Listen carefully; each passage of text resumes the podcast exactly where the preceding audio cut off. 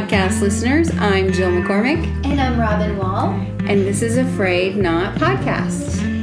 This is episode number 60, which is kind of a big deal because 60 is a big number. So Jill and I are excited about that. We're thrilled that you are here listening, and we have a great interview today for you with Janet Dance, who is a personal friend, and I'm so excited she's here on the show. She is a wife, she's a mom, she's a ministry partner. She's been following the Lord for her whole life, and she's just um, got some great wisdom to share with us today. And we're going to hear a lot about being a preacher's kid and what that looks like and the things that can come along with that, and marital tips and what that looks like and, and things that you can do to strengthen your marriage. Which is timely considering that yesterday was Valentine's Happy Valentine's Day! and listeners, you might have noticed that this is a Monday, and we have for two years been using our Fridays every other Friday as our release date. But we are now going to have every other Monday be the day for A Frayed Knot. So be looking for that in your podcatcher app on Mondays now. So listen in. Hi, Janet. Thanks so much for joining us tonight. I'm excited to be here. I'm excited too. We've been talking about having you come on A Frayed Knot since I met you about yes, a year ago. Yes, you did. A little over a year ago. Yep. So. We're thrilled that you said yes. We're thrilled that you're here. And would you start us off with telling our listeners a little bit about you, your family, and what you do? Okay, uh, me in a nutshell. yes. I um, I was born in a pastor's home, so I grew up a PK, and uh, went off to college. Met my husband there, and thought I was marrying a missionary because I didn't want to marry a pastor. Y'all don't tell anybody I said that. Oh. God always has. secret yeah, it's our know. little secret. but God always has His own, you know, plans. And anytime we say, "I'm not going to do," I think we're setting had a ourselves up. Yeah. Yes. But no, I'm kidding. But anyway, um, so we thought we were going to be foreign missionaries, and um, he became. We were young. He was pastoring a church, and we were just going to do that temporarily till he finished seminary, and then we were going to go. But the Lord had other plans there too, and we just felt like by the time our kids were preschoolers, that we just felt like the Lord was saying, "We're going to stay here in the United States and." do missions here and um, help as a pastor he did a lot of facilitating people to go on mission trips and so we kind of did missions from from here. So anyway that is me. I am now a i was a pastor's wife. My husband was senior pastor for 28 years. And then the lord took us to lifeway christian resources in nashville tennessee which that's the headquarters there. And he started a department called um, Lifeway pastors. And when we moved there, had no earthly idea what the Lord had planned for me uh, in all that. I had always, um, you know, was involved in ministry, but we didn't really do ministry together. Um, I always had my separate ministries. Well, the Lord had in mind that we were going to start this marriage ministry, and Surprise! Janet. surprise yeah it, it actually started with um, just an idea that mark had he was ministering to pastors and his primary job was helping pastors with their relationship with the lord relationship with their families more than um, other people's job was to help them you know grow their church bible studies all that. But mark's job was just to you know help pastors grow spiritually help them with their families. And so that kind of what got me in there that little family word. And so we decided to try one night doing a pastor date night where the pastors would come. We um, and I say we, I'm talking about Lifeway Christian Resources. They paid for childcare, they paid for the meal. It was really nice, and we just really uh, felt the Lord move in that um, evening, and we walked away thinking we may have just saved some marriages. Not we, but the Holy Spirit through Right. us may have saved some marriages, which means some ministries. Right. So after that first night, we said, Yep, this is the direction that the Lord is leading us. So for the next five years, uh, we did an average of 20 marriage events a year. Wow. for ministry so couples. much traveling. Wow. Lots of traveling. It was all over North America and Canada was um, our assignment. And you were, but you were housed out of Nashville. Yes, yes. I love Nashville. And it was a lot of fun, but Jill has a heart for Nashville. yeah. I want to live there. Okay. Nashville's moment for. Nashville. Continue. okay. So then a year ago, the Lord moved us here to Oklahoma. And Mark works for the Oklahoma Baptist, which is the Southern Baptist Convention. Um, it's the Oklahoma part of that. And his job is pastoral development. So, still in that helping pastor role. And uh, so now our marriage events have kind of evolved. We don't really do much ministry marriage. Now we do marriage things at churches here, primarily in Oklahoma. And uh, we don't know what the Lord will have in the future because when we got here, the world shut down with COVID. Right. So, Welcome to Oklahoma, Yeah, yeah. and it's COVID. Yes, and it's COVID. So, uh, you know, pe- churches were canceling their events and not Right. planning events. So, we don't really know where the Lord's going to take this, but we have done several here in the state of Oklahoma. And so it's just, I don't know, it's crazy. We never saw it coming. But we've been married for 33 years Wow. Celebrate. in January. Yep. And um, so, anyway, we just Tell us, do you Tell have what we've children? learned. Yes. you do, but tell the listeners. we have two children. Our daughter is married, she's 27, and then we have a 24 year old son who's still single. So if you know any godly 24 year old single girls, Call Janet. we're taking names. And he's real cute. Oh, I've seen pictures. I agree. and also, Janet is very humble here, but you have been, I would say, you're so skilled at adapting in many ways, in many seasons. You have had all kinds of jobs in Oh, my the, goodness. the weaving in and out of Yes. your life, right? Yes. From teacher, right? Yes, So when we first got some of those married- different hats you've worn. I was a kindergarten teacher, put Mark through seminary, and then we moved, uh, started a, we planted a church in East Tennessee. Thought I was going to work, and oops, got pregnant. Surprise! Surprise. So I always knew that I would stay home with the kids, and we kind of just planned our life. If you're newlywed and you're listening to this and you do want to stay home, start planning your life now so that you will be able to. Um, so What were we, those steps you put in place to do that? we we did not do credit card debt at all.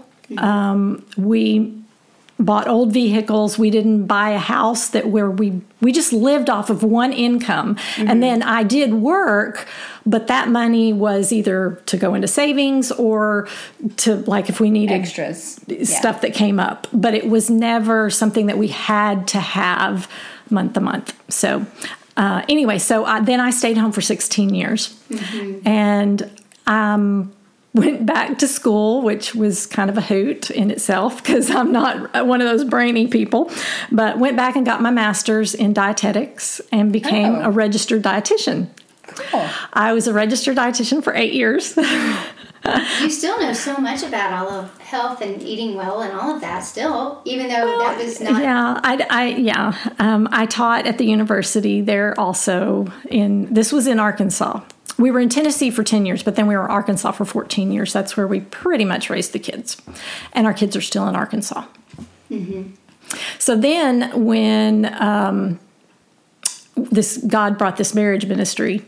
I knew that I was not going to be able to work a brick and mortar job because we traveled so much. Right. And You can't really ask off every single Friday. no, no. Why? Well, and when we would do the events, often we left on Monday and got back on Friday. So oh, it was, yes, it was a lot of, of travel. And so I thought, okay, what can I do that I can set my own schedule? I can, so anyway, I liked houses. So I thought I'll be a realtor. so I've been a realtor, I'm in my third year of real estate now. Wow. That's I, really cool. I just love the diversity of all the skills you have. And I just learned a short time ago that not only can she sew, but she can sew entire outfits of clothes. So she is a full seamstress. So I'm just telling you, this ha- Janet Dance has a lot of tricks in her bag. so how did you and Mark meet? You met in college. We met in college. We were in a very small school where pretty much everybody knew everybody, maybe not knew everybody, but saw everybody because it was just, there were only like 300 of us on campus. what school did you go to? Howard Payne University in Texas. And um, he, it's kind of a funny story. You know, my last, let's hear it. My, my last name is Dance. I'm Janet Dance. He's Mark Dance. Well, this was back in the 80s. And if you're old enough to remember the 80s, you um, know that it was cool back then to put your name on the back of your t shirt. Do y'all remember that? Oh yes. oh, yeah. So he had dance on the back of his shirt, and I turned to my friend. I didn't know him. This was my freshman year, and I said, "That is." I like to sing, but I'm not going to put sing on the back of my shirt. I thought that was so goofy that he had dance on his shirt. so I thought he was a dancer. now it's my name. anyway, Well, and didn't he and well, as your relationship unfolded, didn't it look like it was going to end for a while, and then there were twists and turns? yeah, we we dated uh, for three years. We broke up for six months, and I don't know. That was a that was an important time. We both grew a lot during that time, um, but it was also a real hard time because I just really was hundred percent positive this is who God had me to marry, and then all of a mm-hmm. sudden we're breaking up, and so that was hard. But Obviously, he came around. he did. he did. Do you want to know the the story? so he we, he actually he was older than me and he was graduating and going off to seminary and so he wanted me to transfer and I didn't want to transfer. I wanted to finish at Howard Payne. I wanted to graduate. And so we did a lot of arguing because he wanted to go ahead and get married and transfer. So I finally said, okay, I will I will marry you and transfer. And he panicked and broke up with me. Oh my goodness. So he got cold feet after all of that. When I was like, "Well, I didn't want to to start with." I mean, I knew I would marry him. I just wanted to wait another year and graduate first. so I told him, I said, "If you show up, you better have a diamond in your hand because we're not playing this game anymore." Right. So he showed up with a diamond in his hand. And it was funny because he had graduated and there were some new friends that had come to the university. And I came back from Christmas break engaged and they were like, we didn't even know you were dating anybody. And I said, well, I wasn't.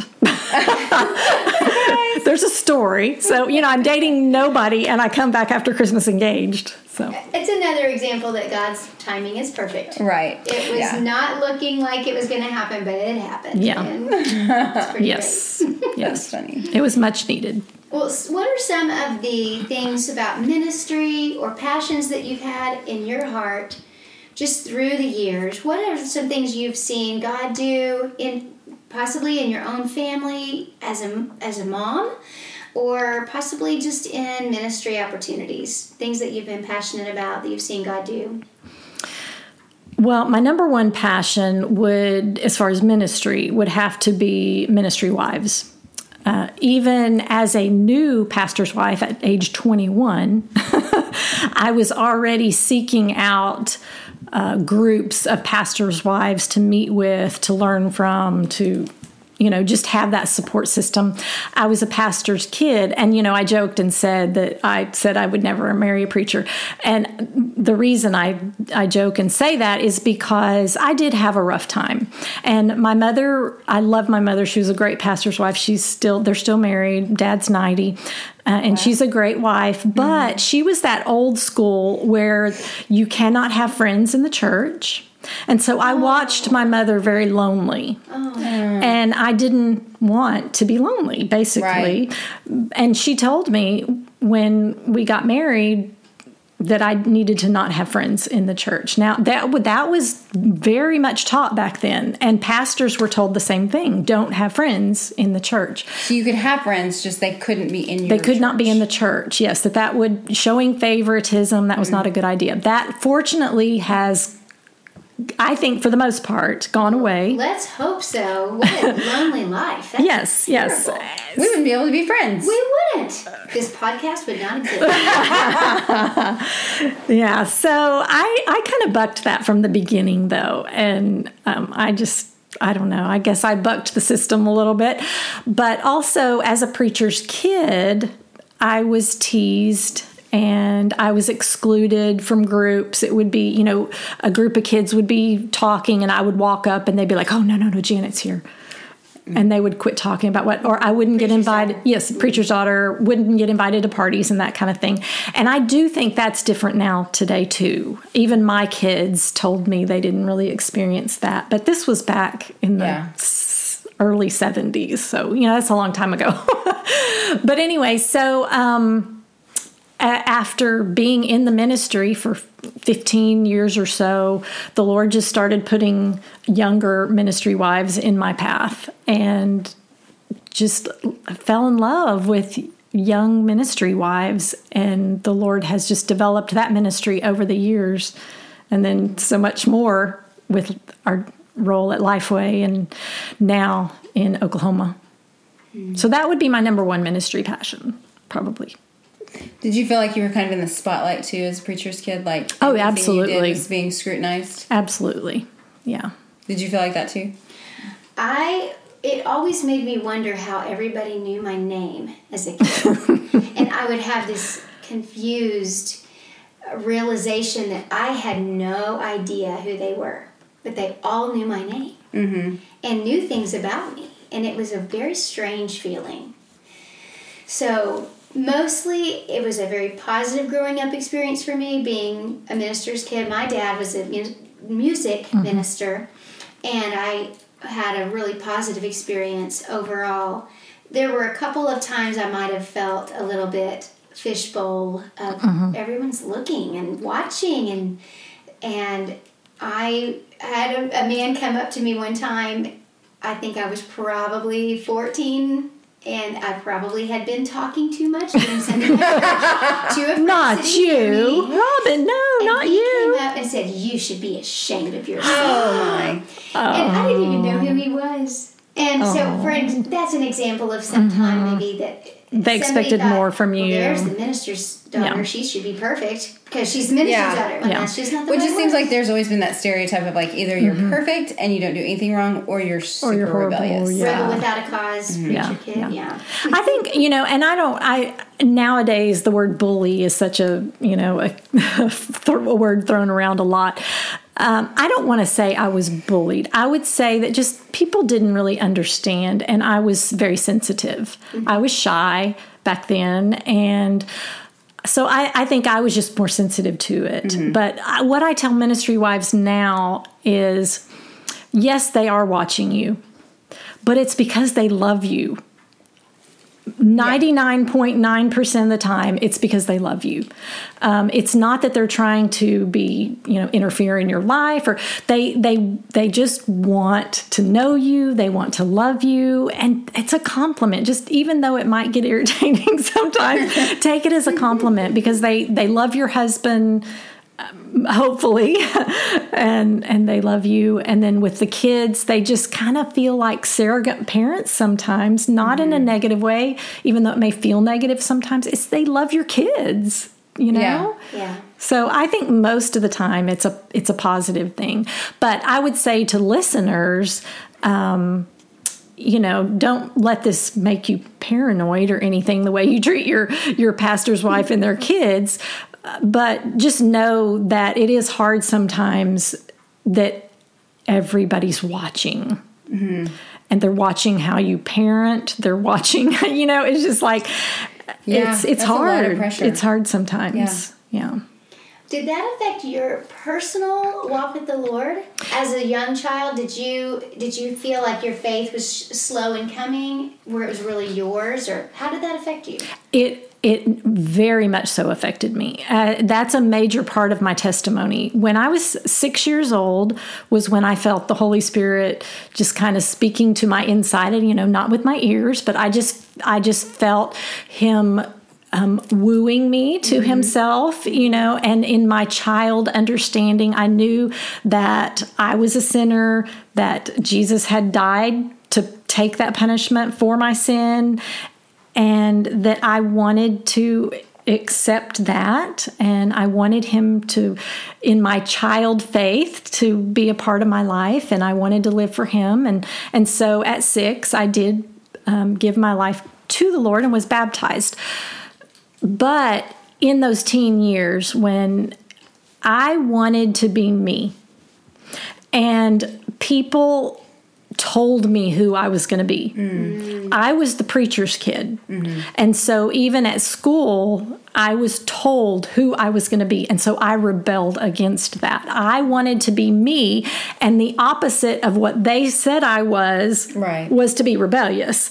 And so I did go through some serious years of rebellion. I ran away from home. I did some I, um, I did some drugs, never got super heavy um, but some stupid things. and um, I was a cutter before there was such a thing. Mm. I remember when my daughter was a teenager and somebody said something about cutting, and I said, What? What did you say?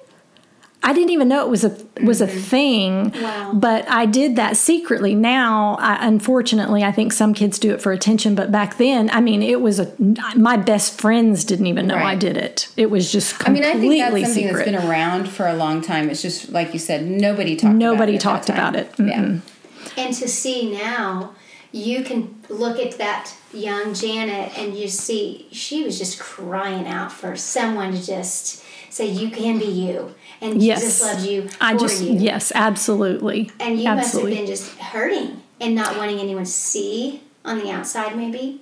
Oh, absolutely. So, can we talk about that for a minute? Because I yeah, think, as absolutely. a counselor, I feel like people have a misunderstanding mm-hmm. of that, and people think, "Oh, then you must be suicidal, or you must be this." People don't tend to understand what that is. Mm-hmm.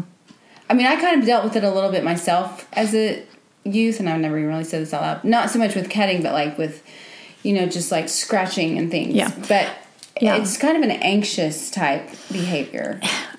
Now, you're the counselor. I'm not a counselor, but I did do some reading on it when my daughter was a teenager. Mm-hmm. Uh, and I think it's different for different people. I don't know that you could say I was suicidal. Let's just say I was really stupid. Yeah, no, like, I don't. I would take. I would take pills that I didn't even know what they were. Mm-hmm and didn't care what they did to me. Mm-hmm. So I don't think I was like trying to kill myself. It was more like I was just so unhappy. I didn't even, I just, I don't know what I, I, I honestly don't know. Kind of like a passive suicide. Like if it happens, it happens. If it happens, it happens. Trying. Yeah.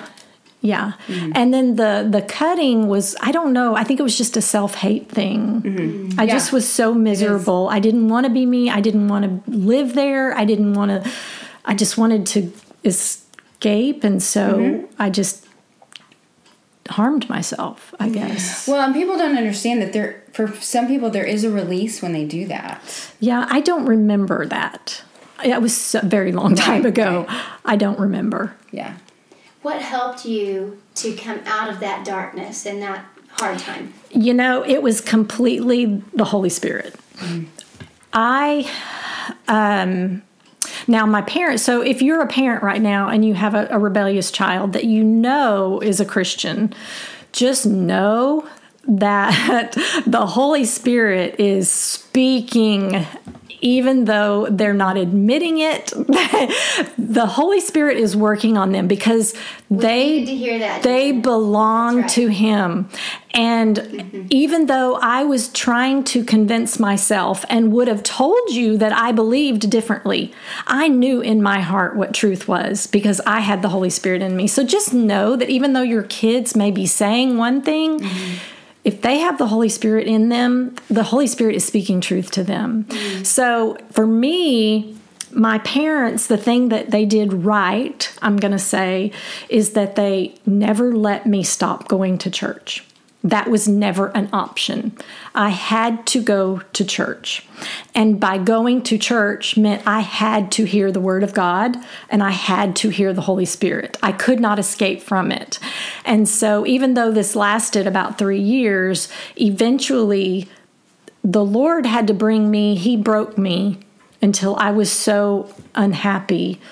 Uh, he took my best friend away. A boy broke my heart. Mm-hmm. It was just kind of one of those that may not seem like a big deal as an adult, but as a Oh, no, it was a huge, thing as for a teenager. absolutely. And so I just he I heard him calling me. I heard him. I heard him. I heard him, and I finally just broke and said, "Okay, okay."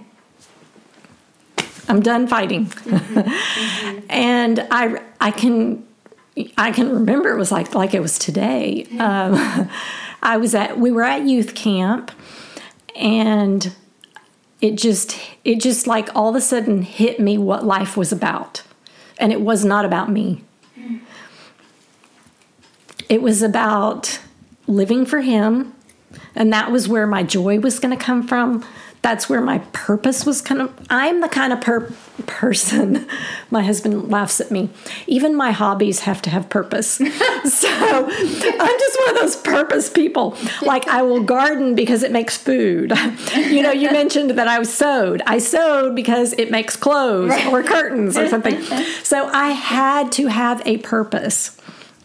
And I learned the Holy Spirit just, you know, taught me in that moment that He was my purpose. And ah, the peace that came over me. So this was one evening. The next morning, a boy made me mad and I cussed him out. so this was the morning after I like gave myself back to the Lord. And that was an ex- I think the Lord exaggerated in my life. I had the worst day. It was awful. I was miserable. So I went to the youth pastor and I said, "I don't understand. I gave myself, you know, my life back to the Lord yesterday and today was the worst day of my life, you know."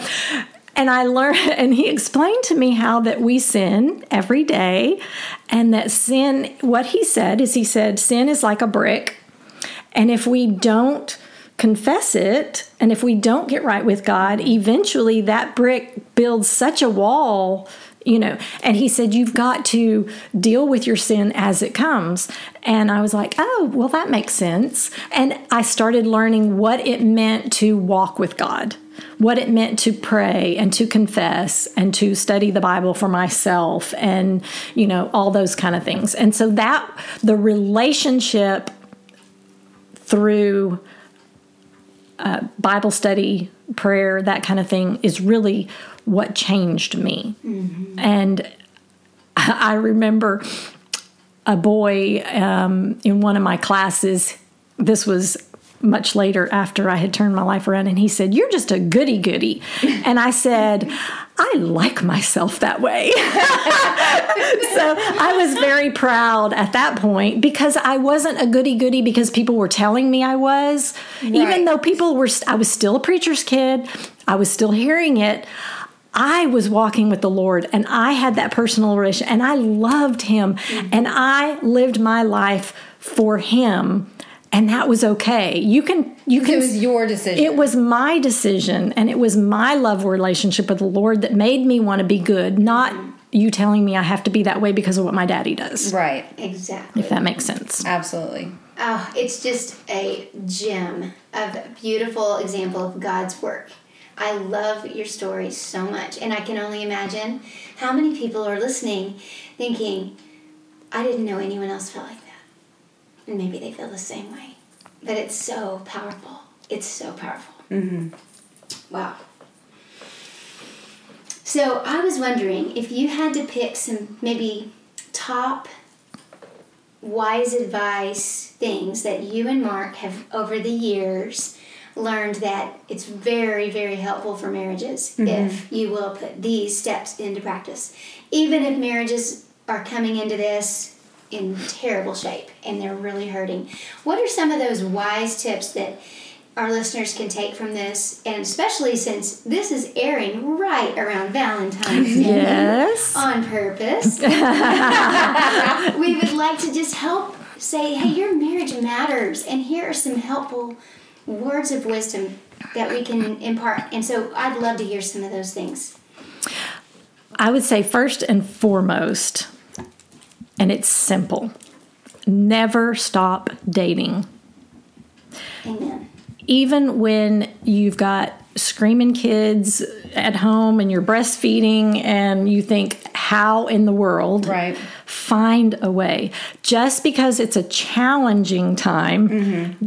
don't let that stop you. It may not be as frequent. It may not look the same but find a way. Make it happen to where you have a time to focus just on each other without the kids what we tell at our conferences or when we speak on marriage we tried to connect every single day now being together and connecting are two different things Yes. so connect somehow every single day. At least, and, and, and again, none of this is perfection. I mean, there's always going to be somebody's out of town or somebody's. but you know- even still, like a phone call. Y- yeah, well, now back then it was a lot harder because it was expensive. But yeah, now it's so much easier with texting and mm-hmm. emailing and free phone calls with a cell phone. But yeah, try to connect every day, at least, you know, for a few minutes, if not longer. Then try to date weekly. And I say again, don't beat yourself up if you're in a season of life where that's not possible. But a date for us might have been going to Walmart together Yeah. because I needed to go to Walmart, so he Yeah. went with me. So that might have been a date because that was all we could do at that point. Um, we have done a lot of cheap dates. Going for a walk can Yeah. be a date Yeah. if you don't have the kids with you.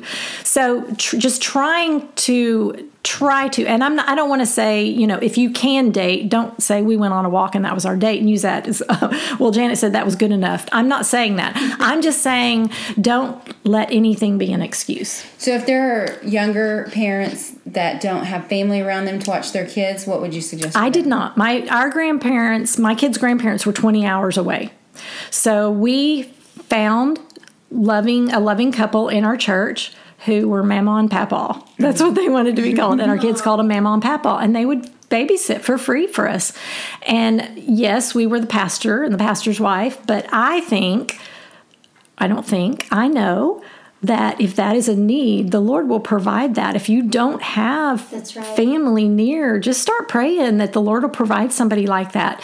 Another thing we did was friends that had kids our kids' age. You watch them this week for free, and we'll mm-hmm. watch your kids next week for free Yes. you know because childcare is expensive and mm-hmm. and so we did a lot of that and then we did pay a babysitter sometimes and it was kind of funny i would say mark you know i was the budget keeper mark was the spender or should i say still is no we have very much balanced each other out um, at 33 years but I would say, Mark, I don't know that we can afford that. And he would say, it's cheaper than a divorce lawyer. Can't argue with So. I don't know about we should use that line all the time, but just find a way. It can you can be free.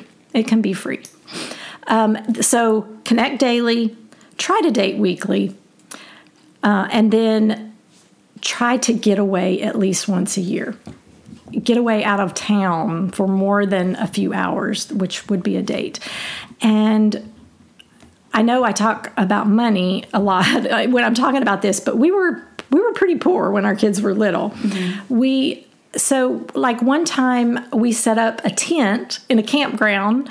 It was fourteen dollars to set up a tent. How fun. I took the food from home, you know, and that was our getaway. It cost fourteen dollars, and it was food we were going to eat anyway. You had a ball. Yeah, yeah, absolutely. We just hung out and went for walks. It was at a state park, and so you know, just finding things. Oh, one time we did we did a timeshare thing so that we could have the uh-huh. free hotel. Oh yes. You can get some good deals. yes, yes. So I don't know. Be creative and find something to at least get away for more than a few hours together. So date. Never stop dating.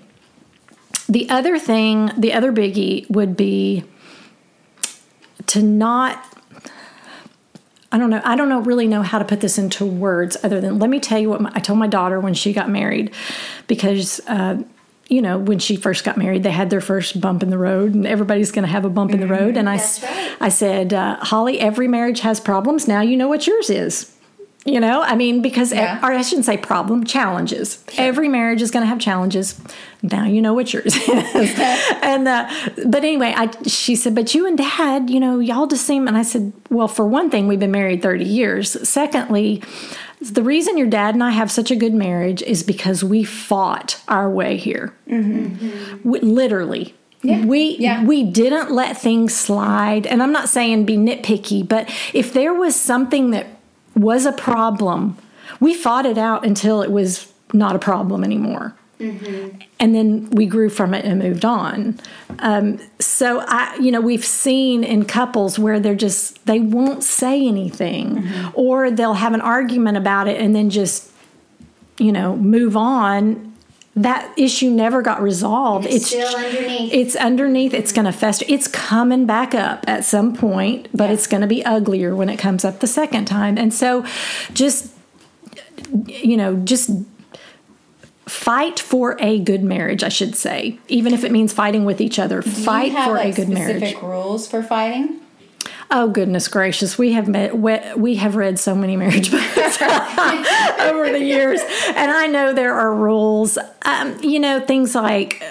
But goodness gracious, we broke every one of them. I'm gonna be honest with you. Well. I mean, yes. I mean- everybody does. like you're not supposed to be sarcastic. Well, that was, you know, and here, okay, so here's probably the biggest one for us was never use the word never that was our big one because I was Same bad about that. I would say never or always and and always. Yeah, never. husband's like, I immediately if shut down. They're in the positive. We allow never and always like I'll always Uh-huh, right. right, right. I'll never But leave. you never or you Or always, always, Yeah. absolutely. Those were biggies, yes. So sarcasm, never, and always. Those were our big. Um, No name Rules. calling, no like cheap shots. no, I mean we didn't we didn't have that issue, right. but yeah, that would be a good rule. Right. That would be a good rule. One thing Chris and I have had is the vault. And once we have forgiven each other for whatever the thing is, we say, let's put it in the vault. And then we promised we're never going to bring it up again. Mm-hmm. It never comes out of the vault again. And there was one time that I started to bring something up that I had already forgiven him for. And he said, oh, oh, oh, you put that in the vault. right. Can't But bring it back out. It worked. It worked yeah, in yeah. that moment. when you've bring it settled it, yeah, absolutely, Right. absolutely. So those are my two biggies. Don't stop dating, and then fight for a good marriage. Don't don't settle. Don't settle. I love it. Yeah. And good marriages aren't going to happen by No. accident. Oh my goodness. They're going to happen on purpose. Yes, absolutely. Yeah. I, I heard just recently, I think it was on Facebook, I, I read it where somebody posted and said, uh, marriage is hard, divorce is hard, choose your hard. Ooh, Mm, that's good. Yeah. I like that. I'm, I'm writing that quote down. That's a, that's a tweeter.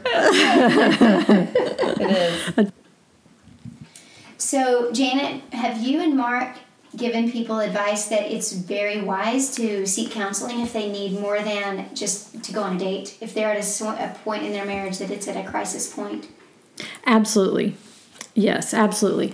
And don't don't wait until it's a last resort. As a pastor, Mark would say usually they come to see me when they've already Right. decided on divorce and this is their last resort.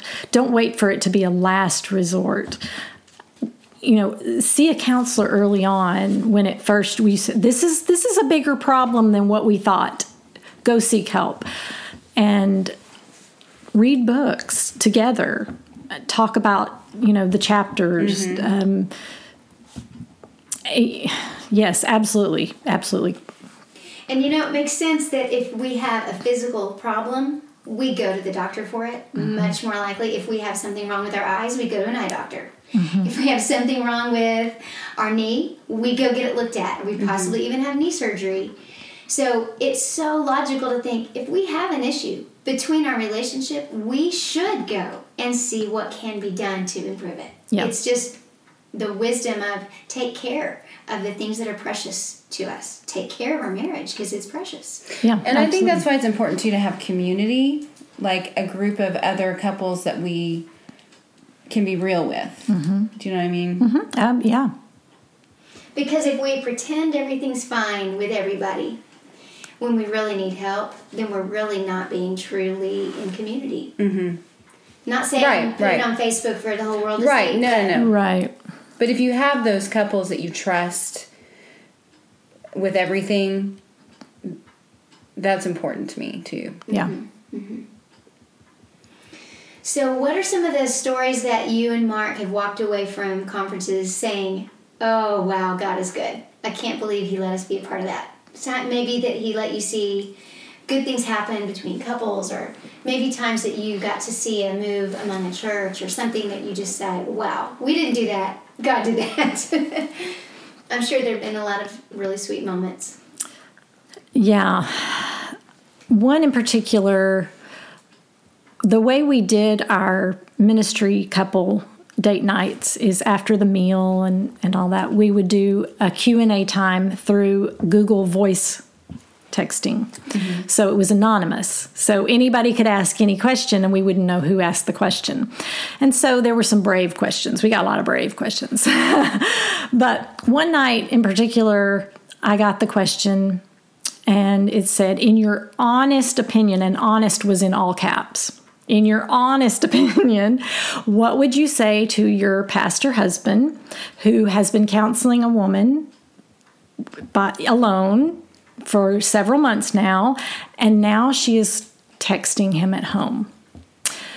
So I said, I said, okay, you want my honest opinion? Here's my honest opinion. I said, I would be mad as heck. I would fight him over it. And I'm going to let Mark tell you why. And I passed the microphone to him. and he, you know, proceeded to talk to the pastors about counseling women privately and how that it's even unbiblical that the bible teaches that older women are to counsel women men are to counsel men and that uh, these pastors should be equipping women in their church to counsel these women and not be doing it themselves especially by themselves. And he would he would let them he would do it one time as long as either I was there or his assistant was there, uh, and one time only, because there just can be those emotional connections Right. that can take place. Well, anyway, after it was over, this lady came up to me and she said, I'm the one that texted in that question. And she said, We've really been fighting about this. And he just kept telling me, No, it's not a problem. This is my job. And that he turned around to her because we were at round tables, and that he turned around and he said, You're right. Oh, that's really good. Yeah, and and that was just like Yes. that could have gotten really Yeah, it ugly. could have. gotten really ugly. Because you know, Satan would have loved to have put seeds of um, an emotional affair that would have turned Mm-hmm. into a physical affair, that would have turned into a divorce, that would have turned into a lost ministry, would have turned into It affects the whole effect. church. It affects the community. community. Absolutely. Yeah, Mm-hmm. and the years even in previous uh, years before, you know, people that would have been in that pastor's ministry when they were younger, it would even cause them to doubt what you taught me. Yeah. Can yes. I, how can I believe what you taught me when I was 15 if you did this now and I'm 30? What does that mean? You know? Mm-hmm. Yeah, yeah. So Satan wants to take down our marriages. He does. Yes. And, And then the ripple effect of everything else. Yeah. And it's not just pastors, you know, that was No, a pastor, but it, Right, could, it be, could be anybody. It could be a Bible study teacher, it could be any Christian, it could be a Christian who is influential in their workplace. Right. For Yeah. Satan to take them down, Yeah. It has a ripple big. effect. Mm-hmm. I feel like one thing I need to say right now, maybe some listener needs to hear this. Maybe you're really, really struggling with your spouse and you're even starting to think of your spouse as your enemy. I just want to remind you you do have an enemy and it is mm-hmm. not your spouse. Absolutely. Your enemy is Satan. And if you are a believer in Jesus Christ, you have in you the Holy Spirit who has defeated Satan. And your spouse is not the enemy. Satan wants you to think he is, mm-hmm. but your spouse is not the enemy. Absolutely. Yeah.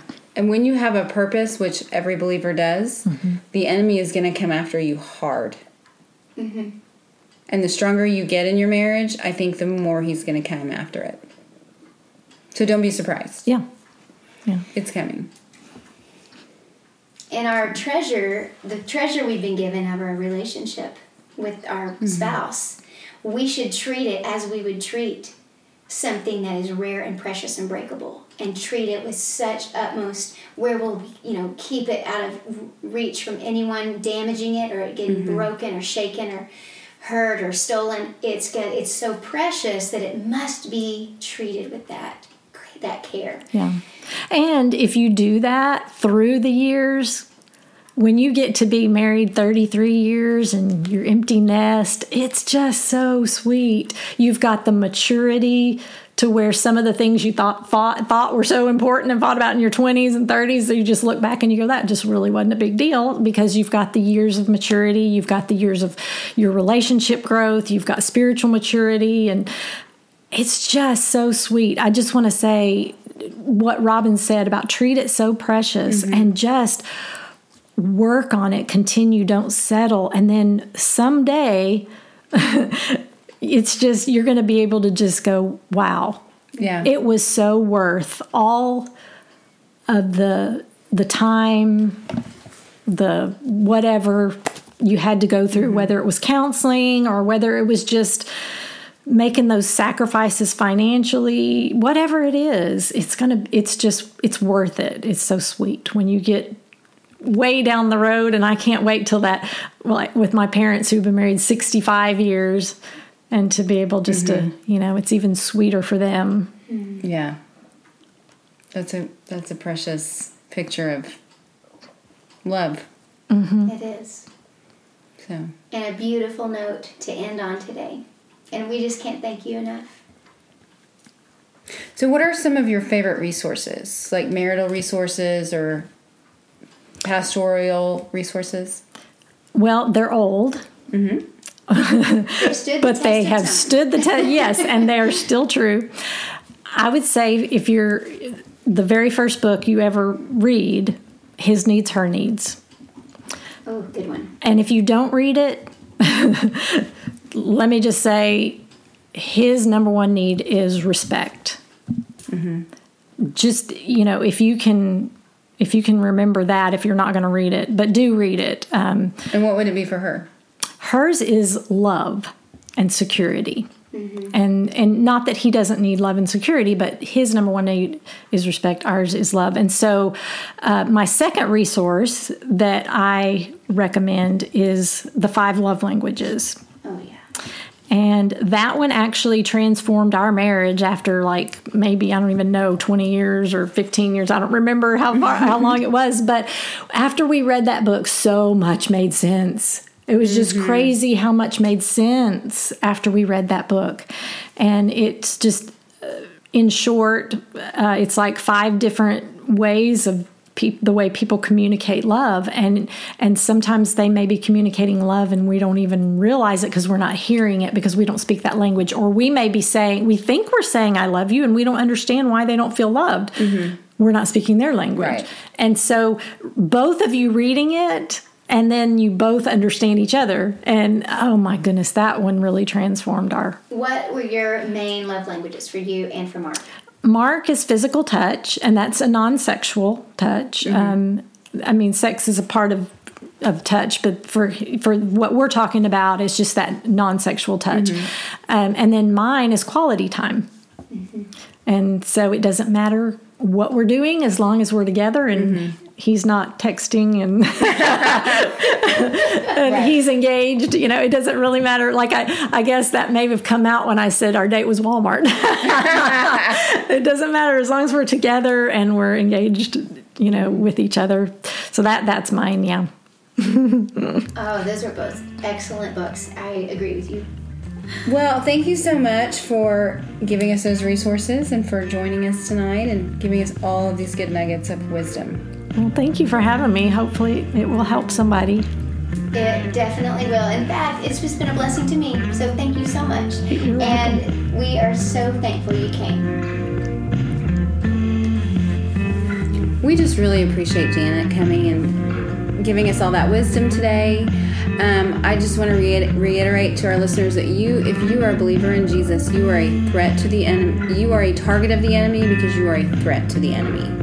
So when you feel like you're being targeted, just remember that is because you are a threat to the enemy and just keep moving. It's a good word. And also, one of my favorite quotes from this conversation today is this Marriage is hard, divorce is hard, choose your heart. So it's not going to be some unicorns and rainbows, easy path. and you know, that's all right. And actually, anything worth having is hard. So it, a great marriage is not going to happen by accident. And we just want to be your cheerleaders today saying, get in there and do the hard work. Don't settle for a marriage that isn't fulfilled. And, and together, work for a joyful, happy marriage. So we are really thankful that Janet was here. We hope you loved this episode. Share it with a friend. And we encourage you to check out the resources that Janet mentioned those fantastic books, His Needs, Her Needs, and The Five Love Languages. And we'll see you in two weeks in your earbuds, everybody. On a Monday. Bye.